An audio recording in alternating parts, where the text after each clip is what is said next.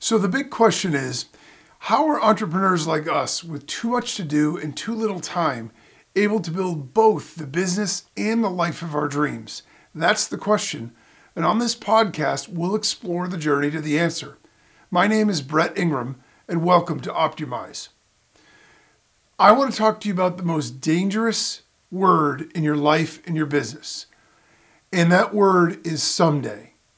Because what the word someday really means is this is some possibility I might think about sometime down the road. But it gives us a false sense of comfort. It gives us a false sense of security, thinking that, yeah, well, maybe I will actually do that, or we will implement that, or I will take that business idea, or I will do that life experience. But the reality of it is, if you use the word someday, it means you have no plan, it means you have no idea, and you have no confidence. And so, in essence, what you're really saying is that will probably never happen. You're not committed. And the bottom line is without commitment, nothing gets done. So, try to avoid using the word someday because it's really, really dangerous in that it both makes you feel comforted, but at the same time, it's a trap because it's most likely things that are never ever going to happen. Instead, a better idea is to put a time frame to anything that you're thinking about. So it may not be something that you're going to do right now. For example, in my life, one of the big things I wanted to do is take my family to Hawaii.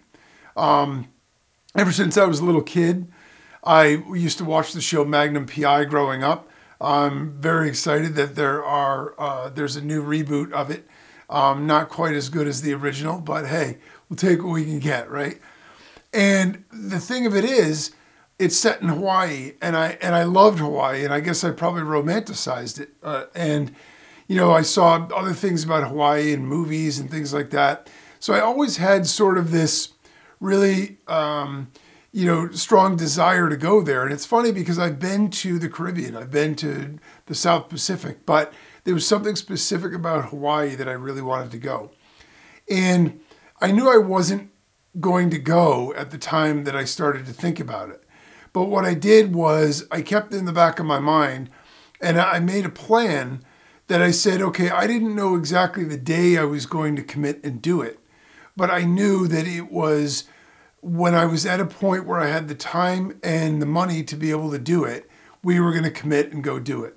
And so made the decision one day and did it. And um, the summer before last, we went to Hawaii for a couple of weeks, and it was an awesome experience. But the point is that that is the difference between someday and actually having a plan. So if it's something you want to do and it's that important to you, then set it to some sort of a time frame or put it on a list of things that um, are things you could consider for down the road if it's something you're not that committed about. But once you've made that decision, then you can go ahead and move toward getting where you want to go. And you can always revisit the list.